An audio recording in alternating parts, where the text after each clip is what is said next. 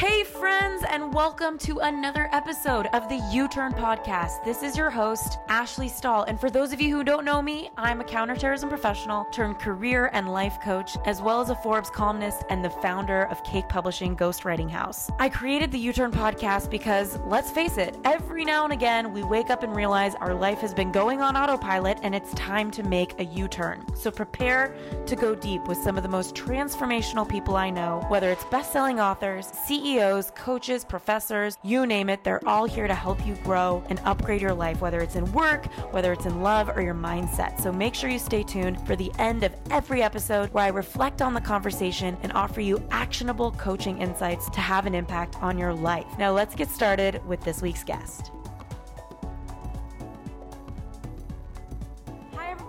Ash. I'm here with Selena Soo, and she is such an incredible expert on personal branding, how to build effective relationships that elevate your career and your business. Selena, welcome to the show. Thank you for having me. Yeah, um, we've been. It's been a long time coming. We've had this on the calendar, and I'm, I'm so excited because I know you're really a genius at relationships, and that's why we, uh, for those of you listening, we decided to talk about how to build relationships with people that can actually help you. So I know yeah. you have five key points, um, but before we get into those, what is your story or what got you into this place where you are just such a ninja relationship builder?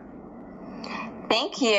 Um, well, so it began in my mid 20s when I had a quarter life crisis and I was working at a nonprofit making about $40,000 a year. And while it was, you know, I was in a way working my dream job on the inside i was just falling apart. I had really low self-esteem and self-worth issues and i discovered this women's life coaching group. And so i joined this group um, we would meet like every wednesday night sit around in a circle and i got exposed to all these different books from thought leaders like deepak chopra marianne williamson louise hay and i just thought wow these people are so amazing you know because you know through these books and through other entrepreneurs like Marie Forleo and Ramit Sethi, I realized, you know, that when people are suffering and in pain, they're not just looking for more information, they're looking for inspiration.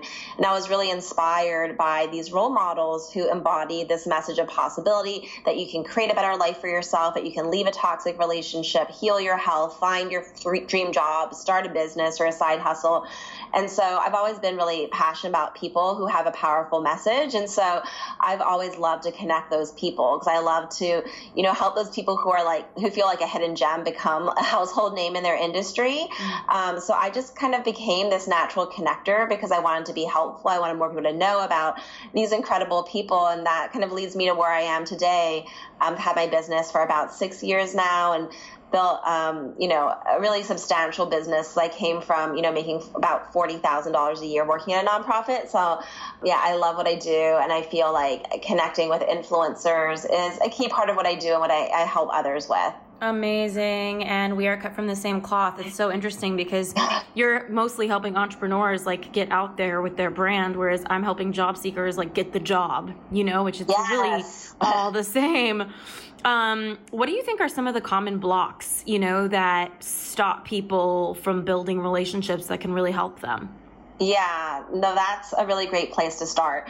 So, you know, oftentimes when we're looking to build relationships with people, you know, and we think about the people we admire, we put them on this pedestal. And, you know, it's not that you know you're not supposed to look up to people but at the same time you know when you put someone on a pedestal like naturally they start looking down on you right and oftentimes there's this kind of inner kind of monologue going on where you're like, oh my gosh, who am I to think I could approach this person? They're so much more successful than me. They've got everything. What would they need me for? Like, I've got nothing. I don't want to waste their time. And when we have that mindset and we approach people thinking that we're wasting their time and have nothing to offer, it makes it really difficult to build an authentic relationship. And the thing is that all of us have value to add as human beings. And there's so many different ways to do that.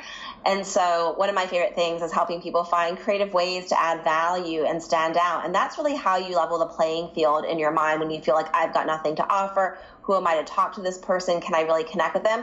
Because when you start becoming this helpful person and contributing to them, you are creating value in the world. Um, and so, yeah, that and that is really like the biggest secret to connect with busy people because, you know, and even if we look at kind of what is what it's like for each of us, right? There are hundreds, thousands of people we know. I mean, we probably have, you know, hundreds, thousands of Facebook contacts, but there's, you know, a much smaller group of people that we actually stay in touch with, that we're close to, that we support, that we care about. And so everyone is in our life because they add value to us in some way or another. And it's not like something that's overly transactional, but think about it. Like, you know, your best friend is probably someone who um, is just such a great listener or makes you laugh or you just feel like you can be yourself around them. You know, whatever it is, like that person is adding value to you in some way. And so I love helping people figure out, okay, how can I be more valuable to the people around me? And what a beautiful way to enter into networking, for lack of a better term, because that is building yeah. relationships is coming in with a mindset of like, how do I add value? And I'm on the same page as you, Selena. I'm I'm possessed by it. Like the moment I see a person walk into the room, my head is already like, especially somebody I want to talk to. I'm like, yeah. I will not even step foot in front of them until I am clear how I'm ready to add value to them. Oh, I love it. Yeah. And I really think it's such a lifestyle. It's not like, okay, I do this once. It's just, you know, it's a mindset and a lifestyle. Yeah, definitely. And I'm noticing though, Selena, I mean, you're pretty polished, you're pretty well spoken. Obviously, you built a business around it, but not all of us, you know, have a way of being where our words just come out so beautifully. Um, are there any suggestions you have for somebody, you know, as they're entering into this world of building relationships with people that can help them? Any shifts you can help them so that they can speak more effectively or dazzle people uh, more authentically? It's so funny that you say that because I used to be so terrified of public speaking. And before I started my business, I was in business school and we would get into groups sometimes for projects and would have to go around and introduce ourselves maybe share what we you know want to do after school. And like the whole time i would like just be in my own head like mentally rehearsing like the 15 second thing i was going to say. I just was so uncomfortable being seen and talking and um, I remember when I started my business, I did my first interview. Um, a client wanted to share my work with her audience. I had so many filler words, and my I had my interns count because I was also, you know, in um, Toastmasters at the time, and there were literally like 137 filler words, and it was so embarrassing, and I really didn't want to release the interview. when you say filler but, words, do you mean like like or um? Yeah, okay. like um so you know, and all those things make it sound like you're lacking in confidence in mm. some way and mm. sounding less polished. So that's actually how I used to talk in general. And I think I've just become more mindful of that. I mean, the way that you get better with public speaking is by doing it a lot and it's been something that I've been working on for so many years, but more intensively as a business owner because a big part of my business has been, you know, doing webinars and podcast interviews and things like that. So it comes with a lot of practice. But before that, you know, I would occasionally get some public speaking coaching or just kind of once in a while um, you know, try to work on it. But sometimes I feel like kind of like fully immersing yourself is the way to do it. So I think that for everyone listening, you know, think about ways, well, what, what are like opportunities for you to present more? Mm-hmm. Um, maybe there's a leadership role that you can take on at work, or maybe there are, you know, leadership, you know, or just different meetings that you can lead, but just find opportunities to practice speaking more and also get feedback because I also learned a lot of things about how I would present myself. So initially, like I was not smiling at all, and in my head, I thought I was smiling. Oh no! I, Do you have like yeah. resting bitch face by accident? Yeah, or just like, or, and I kind of seemed like unhappy, but oh, I wasn't. No, oh no! I used to have that at the Pentagon, but I think I was actually unhappy, so maybe that's a different thing. Right. Well, and even if you are unhappy, you got to cover it up with a smile.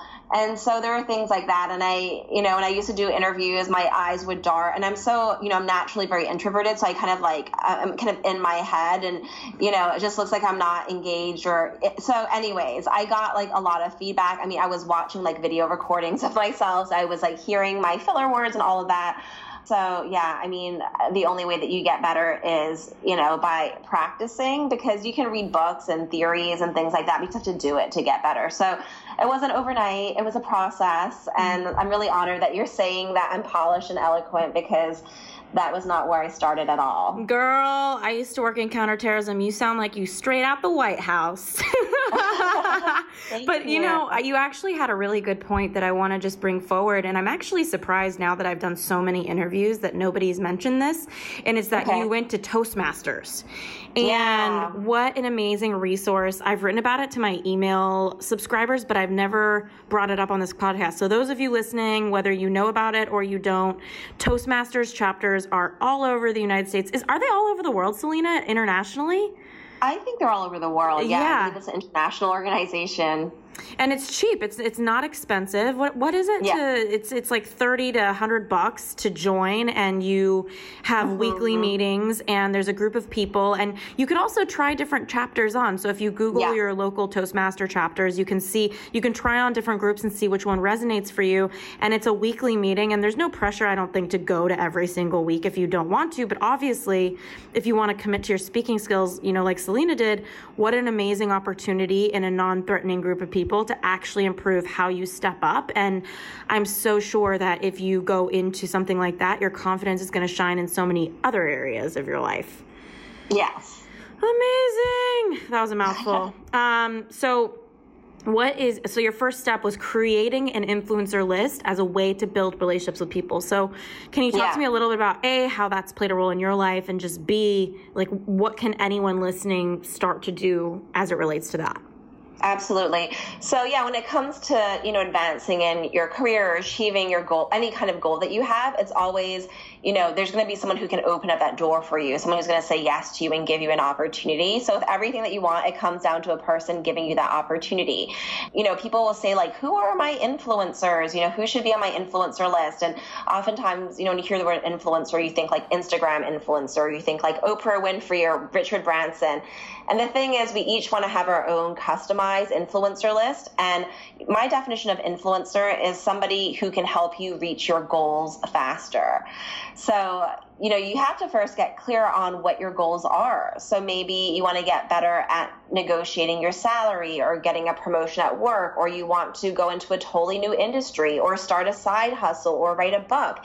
You know, whatever it is, you've got this goal, and there are people who can help you achieve that goal. And there's different types of influencers. I mean, some, you know, kind of more well known influencers may be like the experts and leaders in your field who write books and things like that. Um, but they could also be a colleague at work who is a couple steps ahead of you. It could be someone who is more of a mentor figure, whether informal or formal. Um, influencers can also be your super fans and cheerleader. Um, one of my kind of pet peeves is when I hear people say like, "I don't want to be a fangirl," and I do know where they're coming from. Like they don't want to come off with that desperate energy. But the truth is, like, I'm a fan of so many people. I'm a fan of all my mentors. I'm a fan of you know some of my students and clients and the people in my world. And you know, influencers aren't just kind of people who are out of reach. They're also people who are by our side, who are cheering us on, who want to lift us up to the next level. And when we're looking to grow in our career, you know, you want people who have great things to say about you, who believe in you, who are endorsing you, and things like that. So never forget kind of your super fans and cheerleaders. And so, you know, make a list of those people. Also, another type of influencer is a super connector. Um, that's something that I am because one of my absolute favorite things is connecting people to different opportunities and people. And um, it's just, it comes really naturally to me.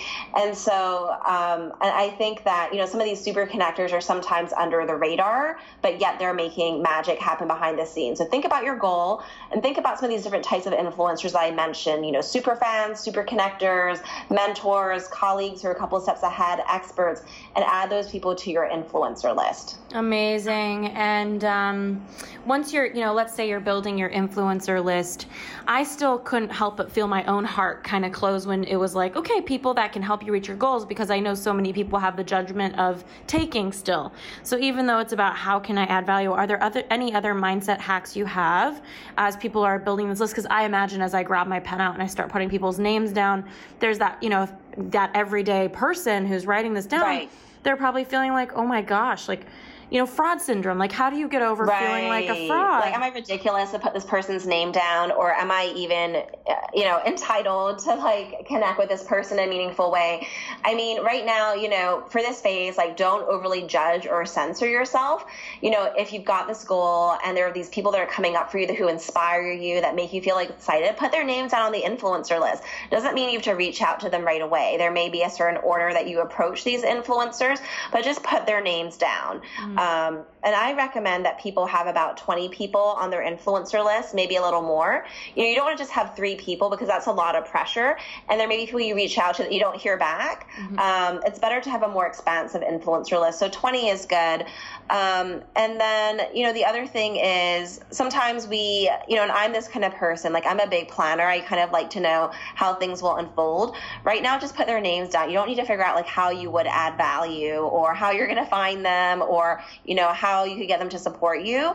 Um, just put the names of those people down. Just have a long list of people that are maybe even feel out of reach and also people who are kind of like, you know, what I call lower hanging fruit, people who are more accessible to you. Mm, I love that. And I also found it really interesting. Like, you can do this for different goals. This doesn't have to be like for your entire career, it could be some piece of your career that you're working on, if it's salary negotiation or if it's trying to figure out what you want to do with your life. But I know, Selena, you know, you're paid well for what you do. Uh, in my coaching practice, in my online courses, I'm paid for what I do. So there's that fine line between honoring what you do and supporting other people. So, how do you recommend people approach someone who really is a high value person in their career? They bill for their time in some area. Right. Um, how do you navigate reaching out to somebody in a way that inspires them to want to respond?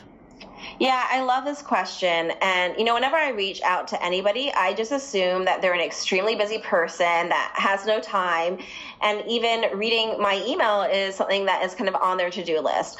Um, I think that you know when you reach out to people, you want to put yourself in someone else's shoes, and it's very common that there are people that we admire. I mean, I'm sure that there are, you know, I mean, I know there are hundreds of thousands of people that admire the work that you do, Ashley, and you know, people may feel like whether it's you or someone else that they know them so well, maybe they listen to other podcast interviews or on their newsletter, and the mistake that people have made, including myself before, is you know we meet these people that we admire so much, and when we approach approach them, it's like a monologue, um, you know, where we just talk about ourselves. I'm I've been guilty of this because we're so nervous and we're like, you know, it feels like we've got this one shot and we want to impress them. Um, or other times, you know, it's in the form of an email where they're writing like an 11 paragraph email. But when that happens, well, one, it's, it's not natural because when think about how you talk with a friend or how you email with a friend, you know, you may be texting them, it's back and forth, you pause because you know the person's not going anywhere and you just feel at ease. But oftentimes we come into these relationships feeling nervous and afraid of rejection to the point that we're in our head and we're not really authentically communicating. Okay, so what would be the next step? Doing your research. What do you mean by that? Yeah. So, so step number one is you kind of define who your influencers are. Step number two is to do your research on them. The thing is, every person's favorite topic is themselves. I remember when I was at a speaking event, it was the American Women's Business Association, and it was a crowd that I just wasn't as familiar with. Um, and at the end of my talk, someone came up to me and said, I'm on your email list and all of a sudden that person was the most fascinating person in the room to me. I was like, oh my gosh, wow, you're on my email list. How did you find out about me? Um, and it's just the way it is. We, you know, we are interested in ourselves and topics connected to us. Mm-hmm. And so, you know, whenever you're connecting with someone, you want to find something you have in common with them. And it may be that, you know, you greatly appreciate their work that's had an impact on your life. Maybe you go onto LinkedIn or social media, you see that you've got mutual friends or you grew up in the same town or you have a similar hobby. But when you reach out to someone, you know, if someone doesn't know you, everyone's going to have their guard up a little bit. But if people feel like, you know, you're, you're, familiar with them, you've been paying attention to them, you're creating like these connection points that feel meaningful. Um, that's going to make it easier to build the connection.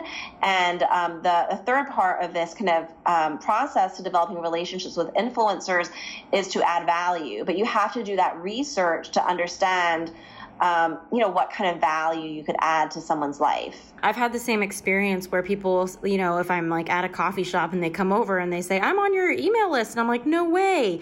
But there's, I also think it mm-hmm. offers immediate connection, right? Like it's not just yes. about me. It's like, oh my God, this person sees me. They understand me. And like you, you feel yourself soften because um, it's quite disarming yes. for other people to look at you like they understand you. Um, what are some conversational tools? Because let's assume that it's not always happening in a cold email. Like maybe there's a few people on somebody's influencer list and they're going to a conference or they're going to work and the person's there.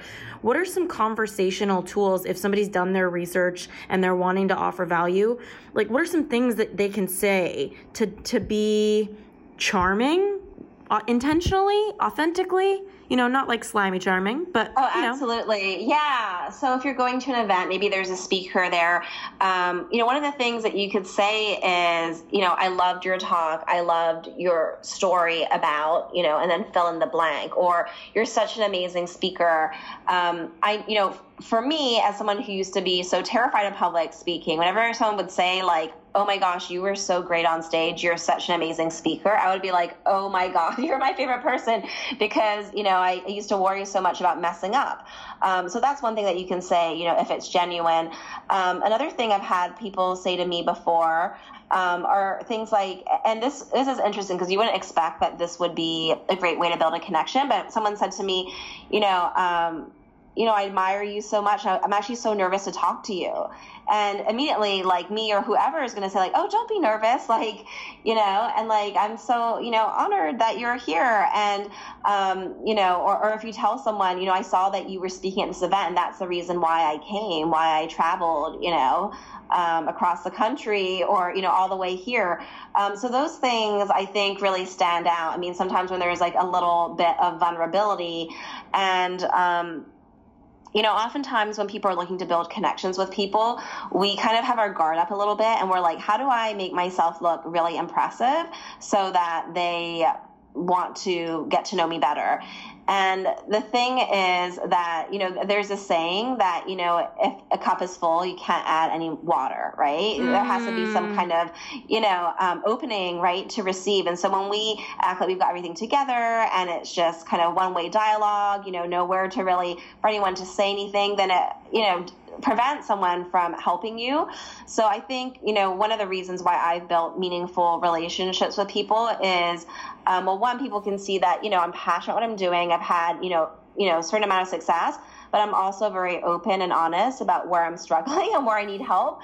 And people can relate to that because the truth is everyone is, you know, got a challenge in their life. Um, and, you know, when you share your vulnerabilities, people are able to see a piece of themselves in you and it makes them feel more compelled to help you. Mm. Um, so sometimes just being really genuine about kind of admiring a person or or, or, or, needing help can be a great opening to developing a relationship. Well, and I think there's also a middle ground, Selena, right? Because yes, the person who's inspired by you, who traveled for you, like that's all very flattering, but it also somewhat puts a distance between you on a pedestal and them coming for you. And yes, hmm. we don't want to, um, and, and it works. It's, it's, it's interesting. It's inspiring when somebody says something really kind.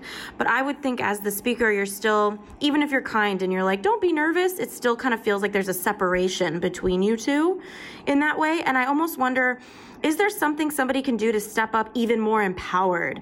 Like saying something like, hey, this is the business that I'm in, and there's a couple people in my business that I would think would be great for you to connect with. You know, like leading with value right away. Like, I loved your talk. This is, you know, the badassery that I'm up to, and I want to offer you value. Do you feel like, has that ever happened for you, or what do you think of that angle? Yeah, I think that could be really great. And that, you know, goes hand in hand with like the research piece and paying attention because you want to get a sense of what the person's goals are. Like, I mean, on the one hand, you can also figure it out. You know, someone is a speaker, someone is an expert, an author, there are certain things that are naturally going to be important to them. Um, and so you may have ideas of who you can connect them to. Like they're looking to grow their business, get more publicity, connect with the right people. Um, so you can certain certainly offer that. I think that, um, yeah, I like the idea of offering value right away. Um, one thing that they'll want to do, or, you know, we all want to do is just make sure that we share some credibility markers about ourselves. Yes, because, that's what I was getting at. Exactly. Okay, good. Yeah. Because as people have said to me, like, oh, do you want me to introduce you to so and so, or I can do this and that for you? But then I don't know, like, do they even have a relationship with so and so or you know they're offering help but would they be the right person to help me so having something to kind of back you up like your credentials and then making the offer to help would be a lot more effective. Wonderful. And this brings me to taking this even deeper, which is like what qualifies as like a good credibility, you know, because we live in a world like, is it the university you went to? Is it the job you have, the title of your company, your role? Like, what are some things that you think people respond really well to for a credibility marker?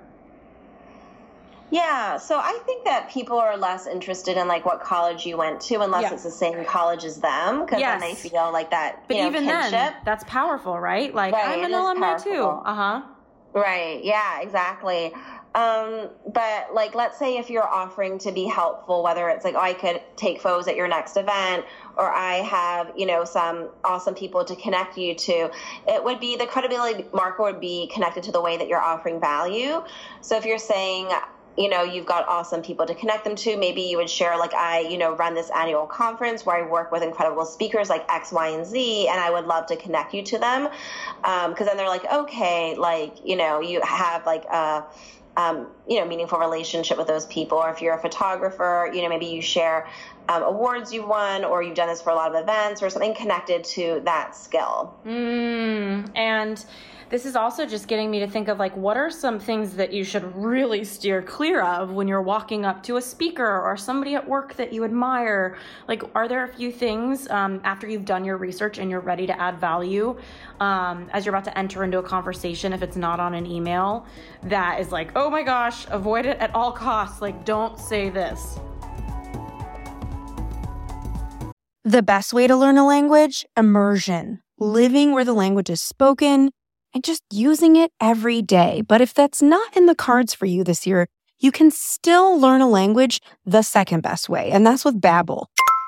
Don't pay hundreds of dollars for private tutors or waste hours on apps that don't really help you speak the language. Babbel's quick 10-minute lessons are handcrafted by more than 200 language experts to help you start speaking a new language in as little as 3 weeks. Babbel's designed by real people for real conversations. And since I personally haven't been in France for a while, I love to hop on to Babbel for a few minutes every day and just keep my French up to par. Babbel even helps me with my accent, my pronunciation, so that on my next trip, I'll feel confident stepping off the plane, ready to chat with anyone. Here's a special from Babbel limited time deal for our listeners right now to get 55% off your subscription, but only for the U-Turn community at babbel.com slash U-Turn. So you can get 55% off at B-A-B-B-E-L dot com slash Y-O-U-T-U-R-N. Rules and restrictions may apply. Selling a little or a lot? Shopify helps you do your thing however you cha-ching. Shopify is the global commerce platform that helps you sell at every stage of business. From the launch your online shop stage to the first real life store stage, all the way to did we just hit a million orders stage? Shopify is just here to help you grow. Whether you're selling scented soap, or offering outdoor outfits, Shopify helps you sell everywhere. From their all in one commerce platform to their in person POS system, wherever and whatever you're selling, Shopify has you covered. Shopify helps you turn browsers into buyers with the internet's best converting checkout. 36% better on average compared to other leading commerce platforms. And sell more with less effort thanks to Shopify Magic, your AI powered all star. What I love about Shopify is how no matter how big you want to grow, they give you everything you need to take control and take your business to the next level. Shopify powers 10% of all e commerce in the entire United States. And they are the global force behind Allbirds, Rothy's, Brooklinen, and millions of other entrepreneurs of every size across 175 countries. Plus, Shopify's award winning help is there to support you and your success every step of the way because businesses that grow, grow with Shopify. Sign up for a $1 per month trial period at shopify.com slash U-turn. Go to shopify.com slash Y-O-U-T-U-R-N now to grow your business no matter what stage you're in. Again, that's S-H-O-P-I-F-Y dot com slash U-turn. Hey, U Turn friends, it's Ash here, and I've got to admit, my closet has been incredibly crammed with a lot of clothes, but nothing to wear. The solution? I decided to donate a ton of them and turn to Quince. They are the upgrade for high quality, affordable pieces. Now I have a wardrobe of luxury essentials that transition from one occasion to the next. And the best part? I stayed on budget. All Quince items are priced 50 to 80% less than similar brands. So by partnering directly with top factories, Quince cuts the cost of the middleman and passes the savings on to us. Quince only works with factories that use safe, ethical, and responsible manufacturing practices and premium fabrics and finishes. I just love them.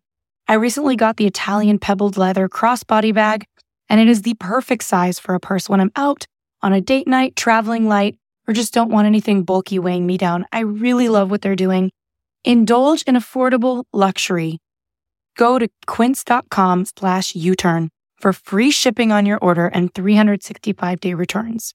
That's Q-U-I-N-C-E dot com slash Y-O-U-T-U-R-N to get free shipping and 365 day returns. That's quince.com slash U-turn. Hey, U Turners, so sorry for the quick interruption, but I want to make sure you know that this episode is brought to you by the Job Offer Academy, the e course to help you land a new job you love. So if you're sick of applying for jobs and never hearing back, head on over to jobofferacademy.com. Now back to this week's episode.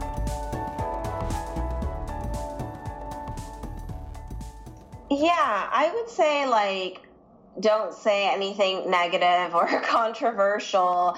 Um, just because when someone's at an event as a speaker, um, they need to be, you know, on, and there are, you know, hundreds of people that are looking at them and wanting their attention. So you know, you don't want to throw them off. Like I've hosted events before where, you know, there'll be that one person who's like really negative about things, like just, you know, just find something to be negative about. And my team will like make sure to kind of shield me from that person and have someone else talk to them. You're like, I want to talk to Selena. And it's like, no, Selena needs to be kind of, I mean, they won't say that, but like, you know, I need to be on because I need to be there for like the 300 other people. So, I mean, that's one thing, you know, positive. Don't be negative or like debate things with them um, that may leave them not feeling great. And then I think the other thing is just recognizing that, you know, when someone is at an event, they're expending a lot of energy. Maybe they were speaking on stage or there are, you know, 20 people trying to talk to them at the same time. So if you do get into a conversation, that's great. And sometimes we can feel like, wow, it feels good to be talking to them for a long time and it's like such a win. But even if they're being pleasant and smiling, like they're going to want to talk to other people or they feel other people like waiting for them. So just kind of keep your conversation succinct. Don't feel like it needs to be like, um, full like 30 minute conversation you can always follow up with people later mm-hmm. um, but you know just kind of being aware that there's other people looking to speak to that person is a, a way of being respectful yeah you know somebody once told me every word you say is either adding value or taking up space. Hmm. And it has really shifted how I connect and communicate with people.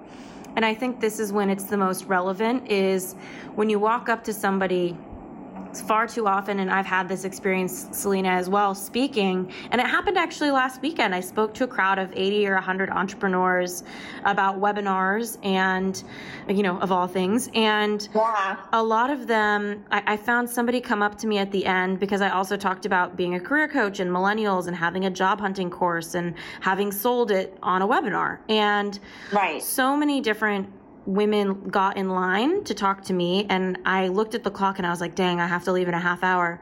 And one girl kind of did what you're talking about. Like she stationed and you know, energetically, we, when you can feel somebody getting comfortable for like the long haul, like, oh, yeah. this is to be a big conversation and I don't have the time. And you get kind of nervous. Like, how am I to gracefully, kindly, with class um, close the conversation so that I could keep engaging in the world the way I have to be here. Um, right And so I think one of the most common mistakes I've seen is people wanting so deeply, and maybe it's anxiety or fear, some sort of deep rooted question that they feel like that expert can answer for them, and they feel like now is that time to get it answered. Um, so, kind of just following up on what you're saying is like if you're ever trying to talk to somebody that you are inspired by, making sure that your questions are not something that are, is so personal that there needs to be like a whole ton of detail, uh, because then you're you're burning the bridge versus building one. You know. Yeah, I agree. I'm sure that's happened to you plenty of times, but on the most part, people are really lovely and, you know, everybody means well. Okay, so what's your next step after offering value and doing your research, creating the list? Um, yeah, yeah. Okay, so step number four is staying in touch. So, um, you know, when you meet these incredible people and you build your network, whether it's, you know, experts you admire from afar or even colleagues and people in your industry, people at work, you want to maintain that relationship. Um, so there's different ways to stay in touch with people. Um, you know, when you go to an event, I think it's a really good practice to, you know, add everyone on LinkedIn or on Facebook if that feels, you know, for Facebook if that feels appropriate. Um, and then just sending them a little note to stay in touch, or maybe even like taking a picture of you two together and like texting it to the other person, but some other kind of touch point like afterwards to stay in touch. And another thing that I love to do is I love to organize events that bring people together. So I um, often do these like influencer and media mixers in New York City, and I co-host it with a friend um, who's also just really passionate about connecting people.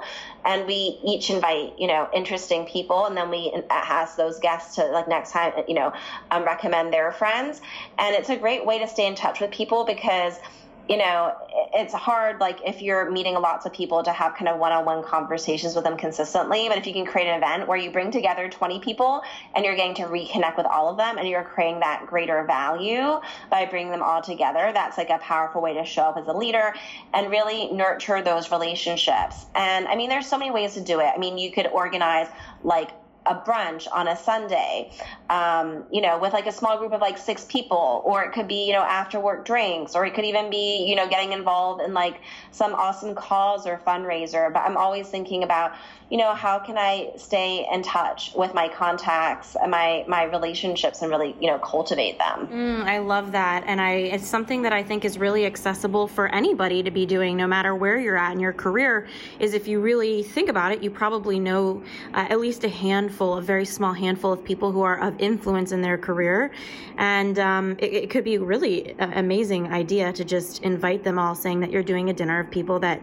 you think have a really uh, inspiring career and you yeah. wanted to invite them and make them feel special. That's amazing. Um, you know what this makes me think of, Selena, is kind of like business in general. There's always right. the companies that have the money, and then there's the companies that put the deal together. right? right.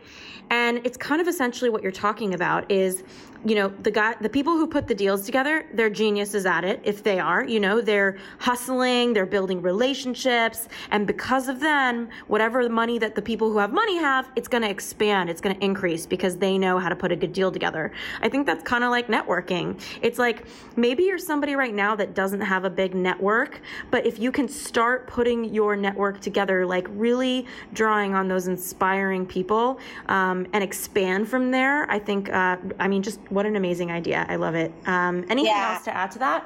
Well, yeah, I do. Like, so at these networking events, you know, one of the things that um, I love to do is have people go around and share um, well, two things. One is something that they're really excited about and proud of. You know, a lot of people are not naturally going to brag about themselves, um, but when you give them that permission, like everyone has to share something really, you know, that they're excited about, um, something that's big in their world, something that they're proud of, then people are kind of, you know, people feel good sharing it and people are seeing like the best of someone. Mm-hmm. And it can also give people an idea of how they could be helpful. Um, and then the other question, um, you know, I love to ask people is, you know, how can we help you? and usually people aren't always asked that so directly and we you know i tell people like just say the first thing that comes to your mind it could be I'm looking for a boyfriend. you know, it could be I'm looking to reduce my anxiety. You know, whatever it is. Um, because you know when you know just so kind of straightforwardly what someone needs help with and it's easy to help someone mm, i love that and um, you were saying stay in touch, but there's also the art of following up, right? So, yeah. How do you recommend gracefully following up? Because I know that there's that fine line where we all kind of walk, where it's like we're gracefully following up and then we become a nag. How, how do you walk that? Yeah, sure. So a lot of people, you know, are busy and they don't have time to, you know, kind of get on follow up calls and things like that. So I think the best way to follow up is really kind of like no strings attached. Just being like, it was so awesome meeting you. Um, you know, I'm excited to stay connected and, um, you know, hope to see you at the next event or whatever it is. We're going to be offering a way that you could be helpful, or I'm going to check out that book that you recommended, but like kind of a personal note to show that you were paying attention. Maybe it's just like connecting with them on LinkedIn or sending them a quick note or sending them a text message or whatever it is.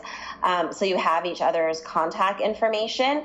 You're just following up in a way where the person feels like appreciated. They're like, oh, wow, this person took the time because they care about the relationship. But it's not like following up being like, being like, oh, let's get on the, a call. I mean, sometimes, you know, if you did have a really great conversation, you get the sense that, like, you know, it would be beneficial for both of you to continue the conversation, that there were things that were left unfinished, then absolutely. But, you know, it's not like, you know, you need to, like, the person is going anywhere. Um, and also, you know, one way that we kind of stay in touch, or I, have stayed in touch with people, is even just like my presence on social media. You know, when you connect with people on social media, when you're posting reg- regularly, like people see what's going on. Like I was at a party the other night, and some people were like, "Wow, you know, I saw your photos in the Bahamas, or I saw your um, pictures from your most recent photo shoot. And I wasn't individually conversing with them, but I was sharing what was happening in my world online. And therefore, you know, people knew what was happening. Mm, so interesting. And, um, you know, I think often about staying in touch with people and you said maybe you know adding people on linkedin. And i know you know as a career coach this is definitely not my first time talking about linkedin. It's such a sacred you know yeah. networking space. But how do you suggest people do that? Because let's say you're at an event or you're you know at work and maybe you don't know their last name or like what is a smooth way? Because i would suggest just being like hey let's connect on linkedin before you go you know and finding them. But is is that awkward? Like what would you suggest yeah, I mean, let's see. So if you're talking to someone at an event and, um, yeah, I mean, I think oftentimes people will be like, oh, you know, do you have a card? Or, um, you know, what's your last name? I would love to stay in touch on LinkedIn. Mm-hmm. Um, I think that's perfectly fine to ask. Mm-hmm. Um, sometimes when at events, like, you know, like you know, I and other people will even take like photos of each other's like name badges, you know, as a way to like yeah. remember who we were just talking to. Um, and it can be helpful to have like a little notebook uh, in your bag to just like jot down people's names or notes that you want to remember, like after you finish talking to them. Or, you know, maybe if they give you a business card, if it's blank at the back, you could write like a note or two just, you know, so that you remember um, some of those details. Mm-hmm. And then the final step you had was ask for help. And I can feel anybody who's listening being like, oh, how do I do that part? So yeah, what is I know, your this genius? is so nerve wracking for people. Um, so this is assuming that you followed all the other steps and you have created value for the person that you've been following up and just been a helpful, positive person in their world. So the thing is, all of us need help, but it can feel so scary to ask. We're afraid to offend the other person, to make the other person feel like we're using them. But the truth is that there's this cycle, right, of giving and receiving. When you give, it's natural for someone to want to give back to you. It actually feels fulfilling. Um, and so, you know, but the thing is knowing what you know what you can ask for. So there's this technique that my mentor Ramit Sethi um, refers to as the straight jacket technique. And just imagine yourself, you know, in a straight jacket, really like forcing yourself for like 30 seconds to be in this other person's shoes. And you know, when you want to make a request, think about how is that going to land for them? Is it something that's going to be easy for them to fulfill, or is it going to be something that feels uncomfortable? As something you think might make them uncomfortable, then I would kind of be careful about that. Um, one of the things that I do to when I am making asks, I try to make it light and give people an easy way out. So I may even be like, um, you know, I'll say something like, you know, hey, I just want to run an idea by you.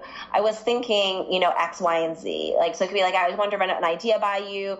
Um, you know, I'm hosting an event coming up, and you know, I know that my audience loves your work so much you know, I was wondering if you would like to speak at my event um, and kind of share about like what's in it for them. Like, you know, I think this would be really good because I know that you have a book coming out soon. A lot of people in the audience um, are people with, you know, email lists and great social media followings. I could totally see them getting behind your book. Um, you know, let me know something that you'd be interested in. Um, you know, and there's different types of asks we might make, whether it is um, asking for an introduction, asking for like an endorsement on LinkedIn or something else. Um, oftentimes, another tip I have is to ask for advice versus big favors. So, like, let's say you are looking to grow your brand, right? And you're looking to write for like Forbes, and you have a colleague who has written for Forbes. Rather than saying, "Hey, can you give me your Forbes contact?" or "Hey, can you introduce me to the head editor there?" Uh, you know, it'd be better to ask for advice. So that would look like, you know, "Hey, I really, you know, I'm I'm so impressed like that you're writing for Forbes. Like, I, I loved your most recent article, and it's actually on my wish list to be doing, you know, more guest posting." And I was wondering if you could give me any advice, um, you know, on on how to get that kind of opportunity because um, that will then get someone talking and then maybe you could even you know if you feel comfortable saying something like you know, okay, I'm going to put together a pitch. Would you mind taking a look at the pitch before I send it? Like, totally understand you don't have time. Um, and the person says yes, you know, that's awesome. And so then your pitch will be in much better shape to, you know, send to the media. And there's a chance that they read your pitch and they're like, oh my gosh, this is so great. Let me just forward this to my editor.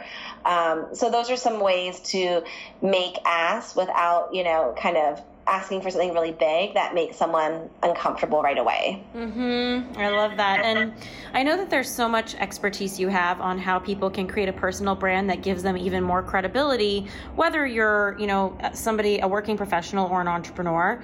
Um, what would you say is one or two things that somebody can do right now or consider right now putting effort towards in their life to build a, a stronger personal brand that people that don't know them would trust them more. Yeah, absolutely. So, you know, all of us have our superpowers, and we want to get really clear on what we want to be known for.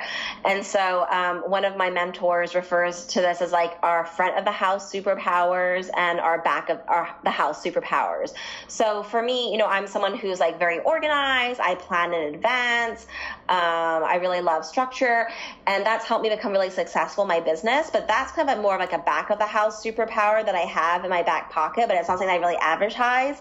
Um, you know, but the thing that I'm known for that I'm also like really passionate about, which is a front of the house superpower, is being that super connector, building relationships with really hard to reach people, um, you know, connecting people to opportunities and things like that. So as humans, there's so many things that we're good at, but with a personal brand, you know, we don't want to, you know, share like seven different ideas because it's hard for someone to remember you. You want to develop a reputation as a go-to person for something uh, who is highly skilled at certain things. And so you have to be intentional about what you want to be known for. Amazing. And um, let's say, you know, you get clear, like, I want to be known for, um, let's say you're a professional in marketing. You want to be known for having innovative ideas in marketing. What are yeah. a couple ways that you could put yourself out there. I mean, I guess it's a funny example because I'm doing a marketing person. They should know. right, right, right. But so so ironic. But what would be a couple things that are maybe outside of the typical box or mindset that everyone would have right now that they could start doing to create a stronger personal brand and identity? Yeah. So, if you want to be known as being someone who is innovative, creative, and thinking out of the box, I mean, one of the most powerful things is to have somebody else say those things about you. Because it's one thing for you to tell the world, oh, I'm so great at this, but it's another thing for someone who um, is influential to say that. So, do you have mentors, supervisors, colleagues, friends um, who could write a LinkedIn recommendation. You know, oftentimes when people say to me, Selena, can you write an endorsement for me? Can you give me a testimonial? I'll always ask them, well, what do you want me to say? What do you want me to touch on? Like, are there some main points you want me to get across? Um, and so have those things ready for people. Um, obviously, you know, they're going to, it's going to be in their own words, but you could even give them some bullet points and say, you know, I really want to emphasize this, or this is like a possible idea you could include, or, you know, and give them examples so that can help help you get testimonials that really build your personal brand. So that's one thing. Another thing is guest posting. Um, whether you start your own blog blog where you're writing about your thoughts on marketing, or maybe you are writing for an industry blog, and it could be, you know, writing about like a marketing campaign that you did and the biggest lessons, or you could be, you know, get like critiquing like some of the most innovative campaigns of the year. Um, so that's something that you could do. Um, you could also be doing, you know, speaking events and create a signature talk um, that really highlights your superpower. So mm. those are three things that someone could do to really, you know, build their personal brand around their superpower. Amazing. And I think that for uh, a lot of people posting online, there it's kind of an enigma. I know, you know, I write for Forbes. I'm sure you've done so many posts, Selena. Um, what would be some things to consider for somebody who is that marketing professional or that counterterrorism professional or whatever their job is um, that could start get started? Because I think the idea of publishing online it feels kind of nebulous. Like what are a few logistical steps somebody could take? Yeah, I mean, I think the way to get started, the easiest thing is to get testimonials because there are people in our world who appreciate our work, and we just need to kind of ask them to offer that testimonial. Um, so I would I would start there. Um, but then in terms of writing, I mean, I think that you know we sometimes we just don't know what to write about. So think about like what are some common questions that people have, you know, um, when it comes to your area of expertise? What are some areas where they're feeling challenged or things that they're confused by? Or is there, you know, I mean, if you're a thought leader, like what is, you know, something that you want to be known for. Um, you know, coming up with your expert topics, you know. So for me, some of my expert topics are, you know, around networking and publicity, and I write a lot about those. Um, but you could even, you know, pose it like to, if you, you know, for me, I, you know, will post on Facebook sometimes and, and get people's opinions on things. And so someone could say, like, you know, I'm looking to do more writing about my work around marketing and innovation. Are there any questions you have? Or what would you like to hear more about from me? Um, but you can just kind of start having conversations with people to get feedback on what they would be most interested in. And I loved your suggestion for the marketing professional of positioning themselves online and posting an article about like the top four marketing campaigns of the year, because that is such an incredible authoritative stance to be taking as someone in the workforce. And I think it's an immediate positioner. Um, so let's say, you know, John Doe has never posted online. Would, the first thing thing be like figuring out what platform to publish and like who the editor is, or what would you recommend he he do to get started? Yeah, well, actually, you know, as you were talking, I just got an idea. So sometimes it doesn't even have to be pieces that we've written. Maybe on social media and on Twitter, we are sharing articles other experts have written about our area of expertise, and we're serving as that curator. That can also build your brand. Um, so that could be a good place to start. Um, but if you're looking to guest post, you know, the first step would be to identify websites that um, offer guest posting opportunities, and there's different ways to do that. I mean, you could do a search online, like for example, if you write about want to write about personal development, you could you know search top 100 personal development blogs or top 100 self-help websites. Right? People have done that research, and there are lists of top 50, top 100 sites. Um, so that could be a place to get started, or you could ask a friend who has been doing guest posting. Um, you know, like different options for you. Um, a third technique that I have is a follow the leader technique. So, like, let's say you are a career expert and, you know, identify five other career experts in your industry who have been really getting their name out there. So, you have those five people's names, and then you start to do research on them. You know, you might um, put their, you know, name in Google and type in the word interview or guest blog or bio or or the word buy or whatever it is and then you'll see the different types of media they've got right? Or if you go onto itunes you could um, you know go into the podcast section and search for their name and all the podcasts that they've been featured on on itunes will show up and so you've got these five leaders, and you're you're kind of making a list of all the media that they've gotten. Then you can go back and look at those media outlets to see if they would also be a fit for you. Mm, I love that. What a hack! And at that point, would they just figure out like who the editor is and email them? I know I know a lot of this because I own a ghostwriting house called Cake Publishing, named oh, after the fact that I eat a lot of cake. Um, and so we do a lot of this work. But I'm curious for everybody listening, since you're such a genius at this um, what what would be something approachable? You know, like so. Let's say they identify 15 websites that they're like, I want to post a blog on there. Um, email the editor and pitch them, and just letting them know they want to write the piece. Yeah, I mean, so it depends. You know, sometimes on the website they'll have very specific instructions, like, you know, send your submission to this email address. And sometimes I even say, like, we want to see the full guest post written, um, or, you know, send us three story ideas. So they will tell you typically what they're looking for. Um, now, even if they don't give you a name, I do suggest trying to find the name of someone who works there. So you could go on to, like, say, LinkedIn and then just do an advanced search for the company name and a keyword, maybe like editor or contributors editor, and see who comes up. And when you start looking at people, there will be um, something that pops up that says people that viewed this person also viewed that person. And you start discovering, you know, more and more people at that company. Um, but usually, if you just spend like, you know, 10 minutes on LinkedIn, you will be able, or even less, um, you'll be able to find a name of somebody who works there. Gosh, LinkedIn is just such a gem. Like the more I talk about it, the more I love it. Um, uh-huh. Well, this has uh-huh. been amazing. Are there a couple of books, or is there a book you're reading now that you recommend and that you love? I mean, you know, I love books on relationship building. And so, um, two of the best books I've read have been um, Adam Grant's Give and Take and also Keith Ferrazzi's Never Eat Alone. So, I definitely recommend people check that out. Amazing. I know Keith, and he is so incredible at what he does. Um, mm-hmm. And, you know, final question is just what is the best advice you've ever gotten in your career? Yeah, I mean, the best advice I've ever gotten is that your greatest happiness lies on the other side of your greatest fear. And when I think about my career and my business, you know, the only way that I've really gone to the next level is by doing something scary. Yeah. And I'm the kind of person I feel like the people that are attracted to you actually are also the kind of people that want to reach their full potential in life. They don't want to just, you know, kind of have this mediocre existence. They want to really see what what they're what's possible for them. They want to stretch themselves.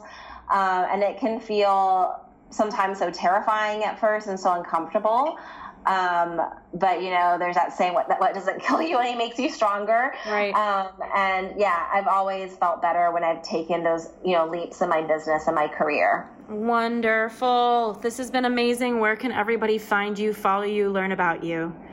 Yeah, so they can go to selenasoo.com to learn more about me. It's S E L E N A S O O. And I've got a video training there, um, which is um, all about how to connect with VIPs and influencers. And so, if they want more training around this, I share um, three of my top strategies to do that. So, they can check it out at selenasoo.com. Thank you so much for being here. I really, really appreciate you. And I, I know you're busy. Uh, thanks for stopping in your day to be with me. Yeah, thank you, Ashley. Yeah.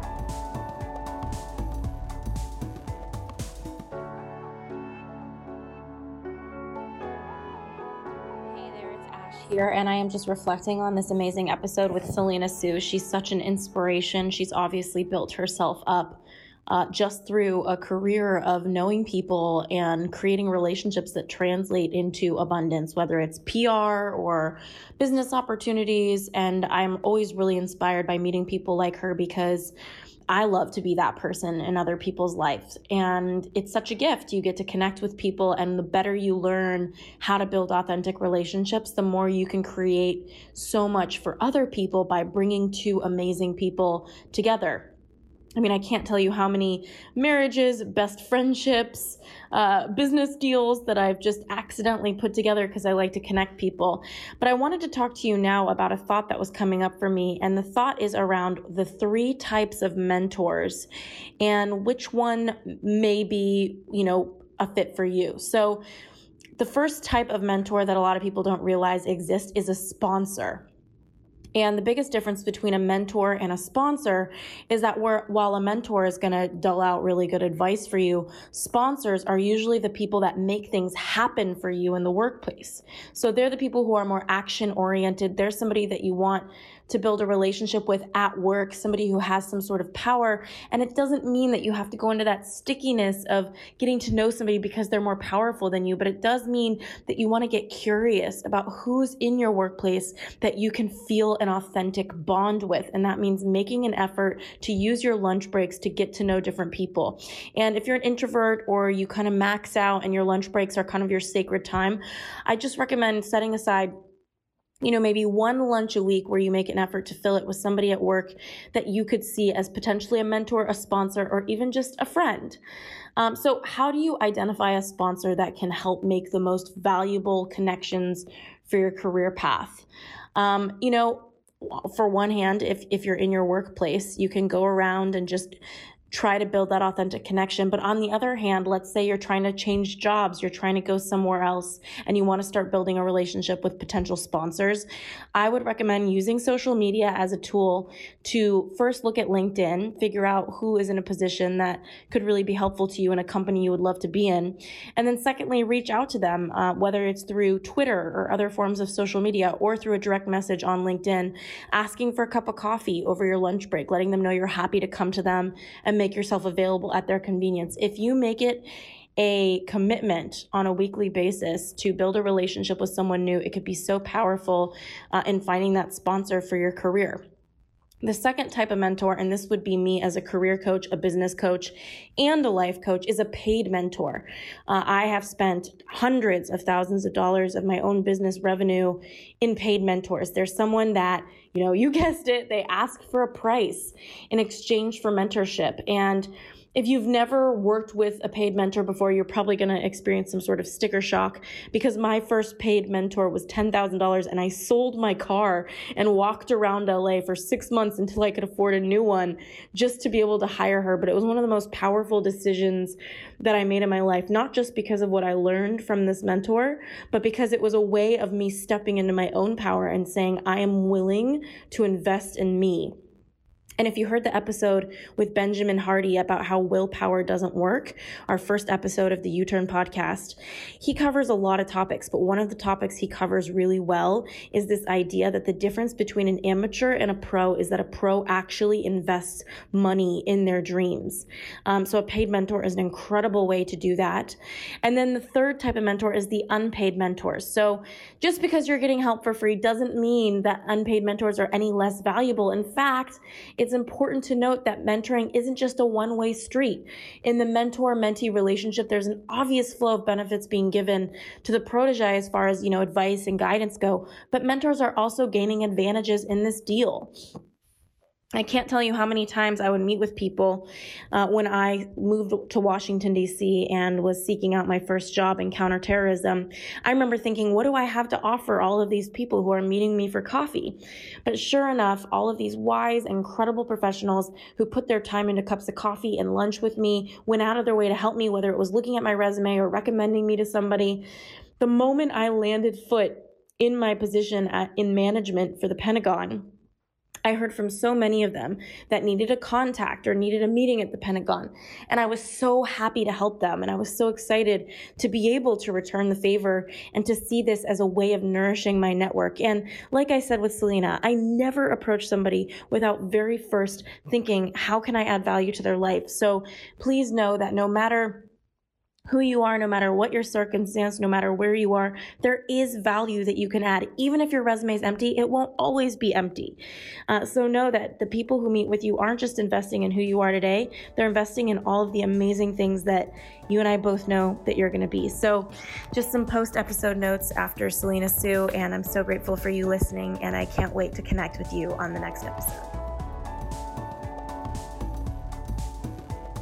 Thanks again for tuning into this week's episode of the You Turn Podcast. We keep really detailed show notes at uturnpodcast.com. So if our guest mentioned a book or a resource that you're interested in, you'll be able to find that there. In the meantime, if you were inspired by this episode, if it made an impact in your life, we would be so grateful if you subscribed and posted a review for us on iTunes. Rumor has on the street the more reviews we get, the more subscribes we get, the more we can grow and get our impact out there in the world. In the meantime, I'd love to hear from you at Ashley Stahl on Instagram. I'm so grateful for connecting, and I look forward to next week's episode.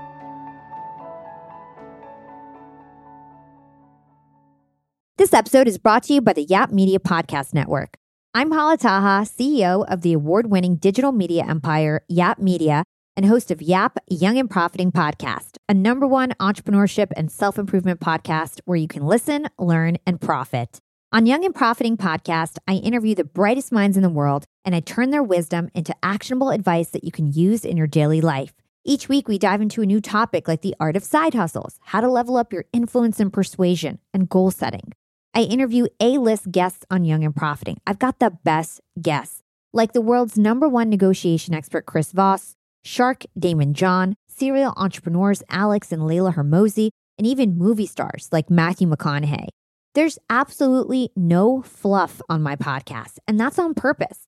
Every episode is jam packed with advice that's going to push your life forward. I do my research, I get straight to the point, and I take things really seriously, which is why I'm known as the podcast princess and how I became one of the top podcasters in the world in less than five years. Young and Profiting Podcast is for all ages. Don't let the name fool you. It's an advanced show. As long as you want to learn and level up, you will be forever young. So join podcast royalty and subscribe to Young and Profiting Podcast, or YAP, like it's often called by my YAP fam, on Apple, Spotify, Castbox, or wherever you listen to your podcasts.